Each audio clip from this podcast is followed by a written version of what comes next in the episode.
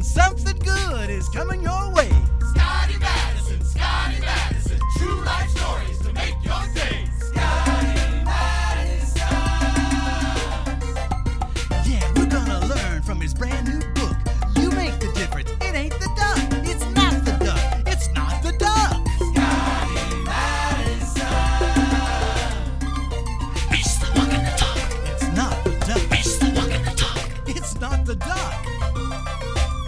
Hello, this is Scotti Madison, and welcome to It's Not the Duck.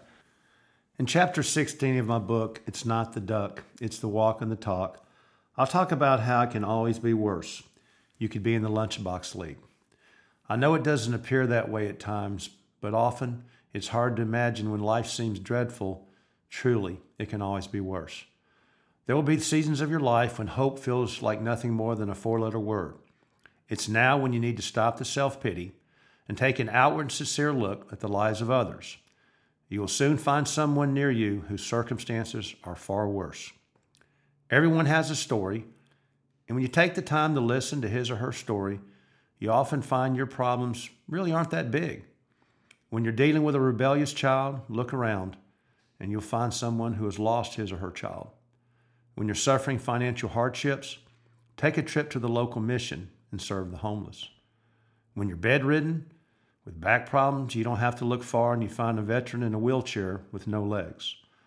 There's always someone out there who would love to have your problems on your very worst days. I'm certainly not negating your problem. I'm just trying to put your life into perspective. One fall, we were playing the Florida Instructional League. Even when you're chasing your dream of being a Major League Baseball player, it can become a grind. And we probably had about 20 days in a row of practice and baseball games.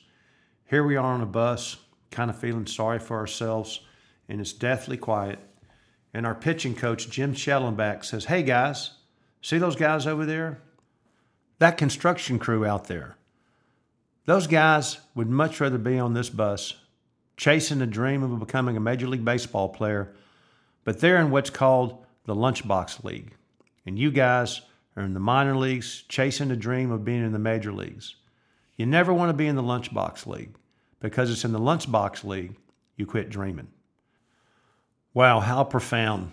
The lunchbox league became our mantra for a time when you were ready to quit playing baseball and head home to an ordinary life. But even in an ordinary life, you must keep dreaming. I want to share with you a recent story that happened to me. I wasn't a great player, but I still get 10, 12, maybe 15 letters a month from folks asking for my autograph. They'll include a letter along with a baseball card or two and ask that I sign them and send them back. One particular letter I received was on December 7th in 2022. It reads Dear Mr. Madison, I hope all is well. My name is Tyler, and I found one of your cards in my collection. I wanted to write you this letter to show my appreciation. I grew up playing baseball in the small town of Poplarville, Mississippi. Long story short, because I know you're a busy man and I don't want to take much of your time, I had a promising baseball career until my senior year of high school. On December 20th, 2008, I was involved in an accident that left me paralyzed for the rest of my life. However, in the last 14 years, I've accomplished so much. I never let my disability become a disadvantage. I live by this motto if I cannot stand up, I will stand out. Today, we're going to have Tyler Childs as our guest. We've never met, we've never spoken before. In fact, Tyler has no idea I'm even reaching out to him today to be on the podcast. So this is going to be extremely impromptu. But Tyler inspired me so much, and I know for sure he'll inspire you. I can't wait to hear from him. Uh, I, am not a very famous baseball player, but I still get, I don't know, 15 to 20 uh, different letters from uh, fans across the country, and they'll ask for an autograph on a baseball card. And most of them write a little note a little letter. And uh, I happen to really pay a whole lot of attention to yours, Tyler. Anyway, uh, as it goes, uh, Tyler, I end up, uh, I read your letter that you wrote me. You asked for my autograph on a card, and You talked about you were a big baseball fan, but then you shared with me the story that you played baseball in high school and you were in an accident, car accident, and you became paralyzed. And you were so hopeful in your letter to me talking about the fact that you look on life on the bright side of things. The man, it just it it tugged on my heart and so then I wrote you a letter and, and then we emailed each other and now I've got your phone number. So Tyler, tell me a little bit about uh, uh, one about high school and, and what happened to you. You know, I, I want to hear that. Well, I grew up in a small town, barely 2,000 people, Poplarville, Mississippi. It's right on the state line of Louisiana. And um, I started playing baseball before I was even in kindergarten. I fell in love with it. Uh, I used to stay up all night and day. Uh, my dad made this, I had this big plywood board and screwed an old tire on it. I used to just throw rocks and baseballs, tennis balls, whatever at that tire. and let me tell you, a lot of those baseballs are still in the woods out there. Uh, and you know, I come from uh, a family of divorced parents, which is awesome, which means two Christmases, right? But uh, the thing is, my stepdad, my mom met my stepdad, and he had two boys. Well, his oldest was the same age as me, and his youngest was the same age as my brother. And they went to uh, Bay High in Bay St. Louis, Mississippi. Well, we were in the same district, so it was always fun playing each other uh, when baseball season came around. But the advantage of having, you know, three brothers, because I don't call them my stepbrothers, they're my Right, right. brothers. The advantage is every other weekend when I go see my mom, we would stay out there Friday, Saturday, Sunday, nothing but sports. All from the moment we waked up to the moment the the sun went down, we were still playing football, basketball, baseball, all of that. So I was putting in a lot of work to be the best that I could be at anything. And I ended up signing my first autograph at 12 years old. uh, because, Hey, You know, here, listen, you, up- Tyler, you started earlier than me. I never signed an autograph at 12 years old. I don't think I was 20 something to someone asked for my autograph, and then they looked at me and go, "Who are you?" So you were you were you were big time. uh, that, well, that's what it was. And, you know, I was never braggadocious. I was never the type to tell you how good I was. I was always humble. And, you know, right now, I'm probably the most outgoing person you'll ever meet. But whenever I played sports, you know, outwardly, I wouldn't show off or anything. But in my head, I was the cockiest player out there, man. I, in my head, I was like, no one out here is better than me. No one out here throws faster than me, runs faster than me, can hit a ball harder than me. Nobody can. And that's the mindset I had. And by the time, you know, I was signing autographs for, for grown men, you know, twice, three times, you know, four times my age, man. And it was very humbling to me because um You knew you're I- I you just you felt you knew you're on a path to play farther than just high school baseball. Yes. Yes. absolutely and by my freshman by the time I was 15 years old I was I had an 85 mile per hour fastball um I earned a starting center field job my freshman year uh you know outbeating 14 15 upperclassmen for that position and a lot of jealousy came with that, which I love. I love being the underdog. I love being doubted, uh, because I love I love being placed in those. I love a good challenge. You know what I mean? Yes, sir.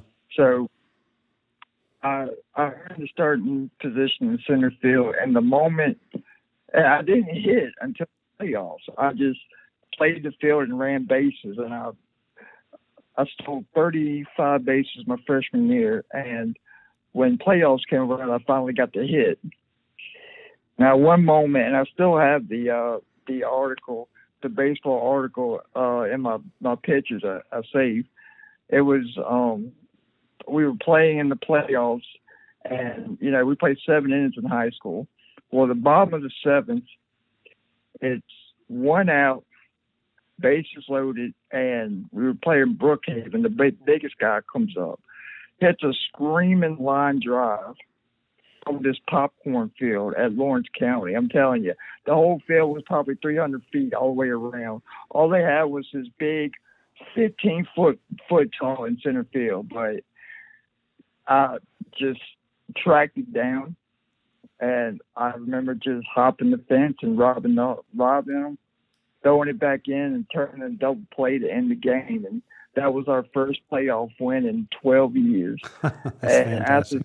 after after that, people were just screaming my name. TC, everyone called me TC because there were five Tylers in my class. Well, I ended up with the nickname because everyone, I had so many friends that, you know, I was given the nickname TC because, you know, Tyler Childs. And then it became the Cheetah because Yeah, the T- I had a goal. TC. Yeah, that's the cheetah. I get that because you could run. You stole 35 bases. Uh, yeah, you had speed. And well, one of my goals was I always wanted to run a four four forty.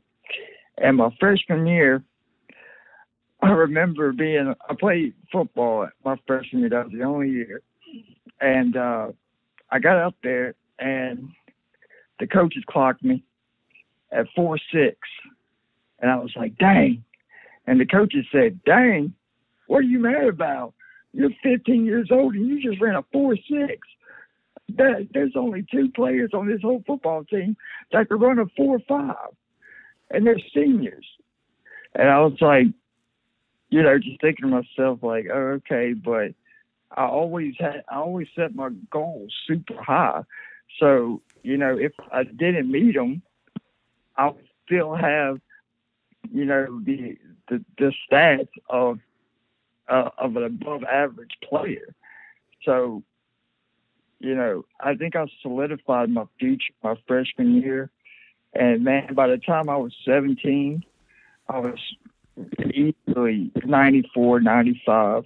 But man, I couldn't hit the side of a barn if it was connected to the side of another barn. I mean, I had parents screaming at me uh, from the other team. You're hurting my kid. remember- Yeah, exactly. Yeah. yes, I remember. And, you know, two things are going through my mind simultaneously. Like, man, I'm not trying to throw at these kids, but on the other hand, I want to shut these people up. So what I would do, I would intentionally throw a wild pitch at the net behind us, and then just stare down at the other team, just let them know, like, look, Yeah, you, you, you're in you're in control. You're in charge. yeah, Well, Tyler, I Well, want to ask you. You you you uh, you certainly had a bright future and a great future, and uh, you could Oh, run. yeah. So tell tell us what what took your legs away and what put a a dent in those uh, sports dreams that you had. What what what happened?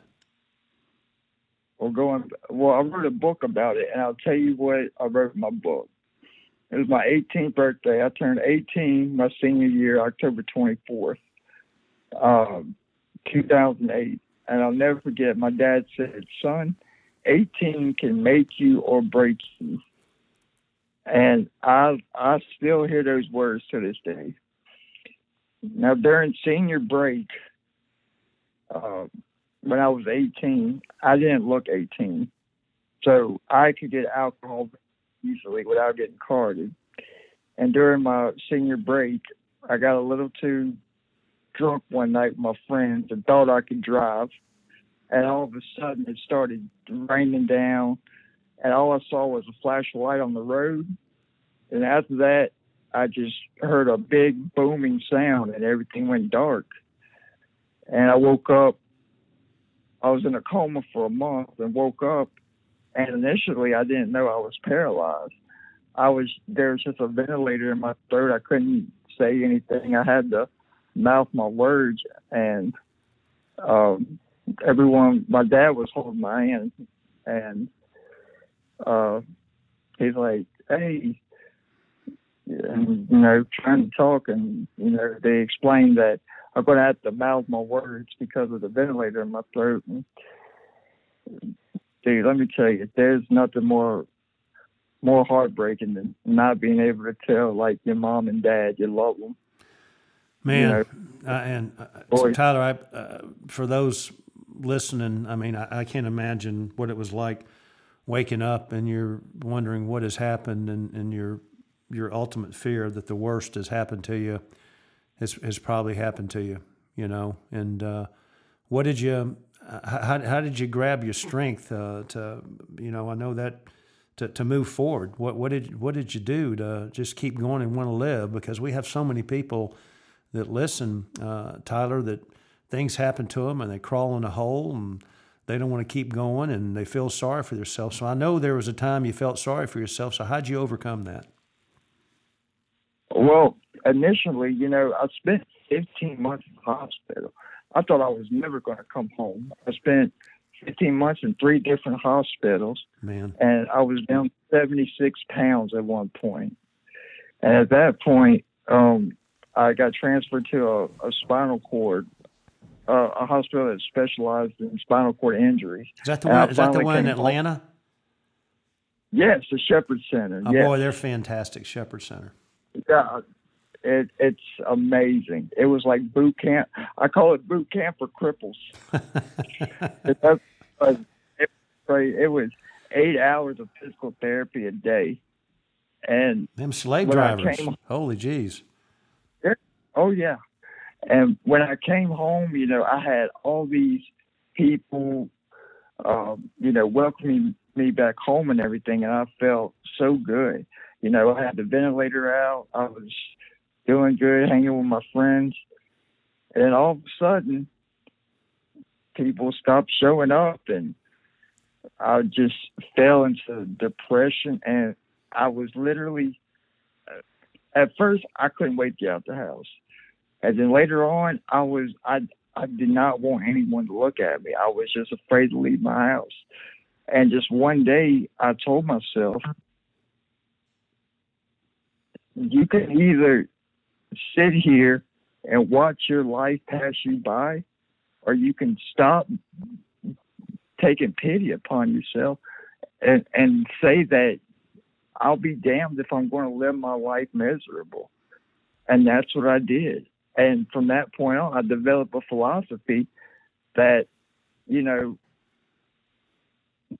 people's opinion about me isn't going to matter because 95% of the time, I'm never going to see this person again in my life. That's true. So that's the way I thought about it. And um, I, I just go out, and my motto is if I cannot stand up, trust me, I have every intention to stand out. And I'm going to prove to you, it, you may see me as someone in a wheelchair, but don't treat me like one. I'm, I'm very capable of doing things by myself, and I, I appreciate any assistance. It's always welcome, but I, I don't expect to be treated with, with sympathy because first I, I take full responsibility for the consequences of my action that put me in this chair to begin with. I should never have been drinking and driving. And I, I just, they say don't harp on the past, but it wasn't for my past, I would not be set on this future course that I'm on right now. So, So that's true. how I, that's how I pull myself out of those moments when I'm feeling sulky or, you know, just feeling tired. I just say, I just remember how bad I had it. The nights that I couldn't sleep and waking up every morning, just looking up at God saying, Hey, is this the day you're going to take me? I've been waiting, you know, and I don't want to go back to that. So that's why I, I, I keep smiling and going on because life is too short to just stay miserable and, and you just got to wake up and and and and just think about how bad it could be. It I I could not be here. I you know there was a couple of times where the doctors would tell my mom and dad that I only had a couple hours left to live, and miraculously I would pull myself out of it. Um, you know, it's just divine intervention that got me through a lot of stuff, and I, I'm telling you, it's you just got to remember the lowest point of your life, your nadir, the lowest point, and remind yourself that you're not going to go back to that spot no matter what. And you'll do whatever it takes, legally speaking. Don't do anything crazy. Right. But, you know, do, do what, do what you have to do to never go back to that spot. I always remember how bad it was, and that's what keeps me going. It's it's um it's persevering. It's pure person that keeps me going. Well, the fact that you make the comment, which is outstanding, I may not be able to stand up, but I'm going to stand out. Uh, that's that's what I uh, I think what you put in the letter to me, and man, that that it impacted me in a big way. There's no doubt that anybody who listens to this, they go through points in their life when they they do feel sorry for themselves. Um, and uh, they they you know thinking you know oh this is the worst I'm ever going to be. But I hear what you're saying is, trust me, it can always be worse. But even when it's worse, you know you you have the ability, the determination to choose the attitude in any given situation in any set of circumstances. You know to choose your way, and and you've chosen to to move forward and uh, to be an encourager for other people and. And, and I can't imagine how many people, uh, uh, TC or the Cheetah, or Tyler Childs, who have so many A-list names. I mean, I, I don't have that many names, but anyway. but uh, whatever they call you, you're you're certainly an encourager and a motivator to, to so many people, and it's it's just inspiring to to hear these uh, words of hope coming from someone like yourself who who loves sports so much, and especially love baseball, and then a moment's notice, baseball's taken away from you.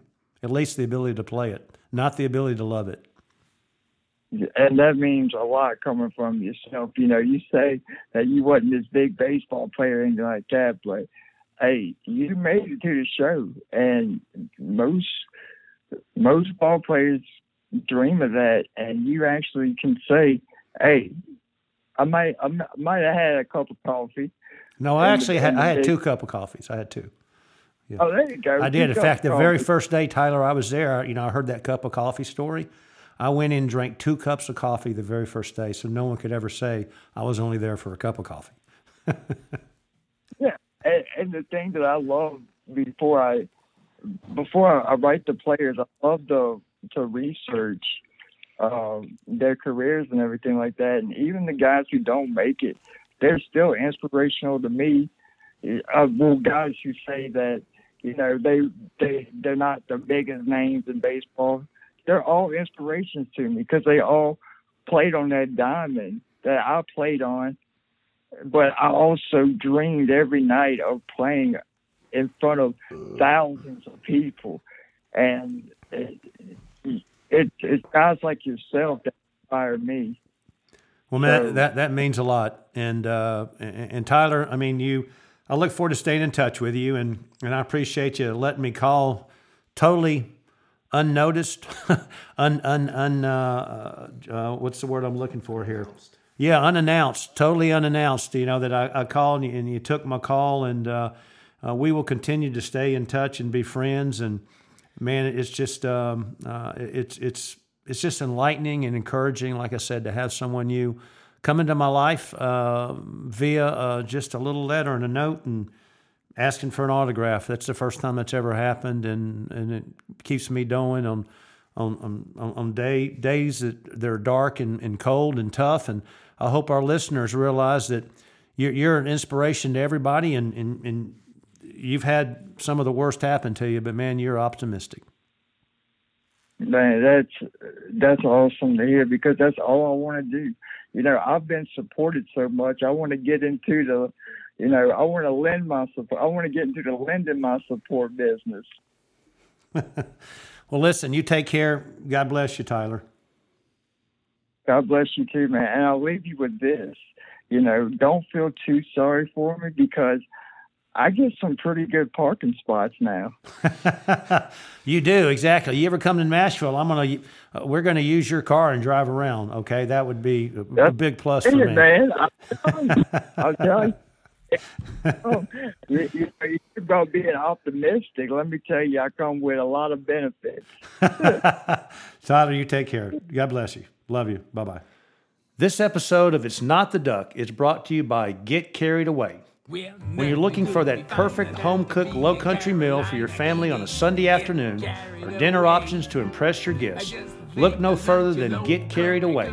Go to getcarriedawaypi.com.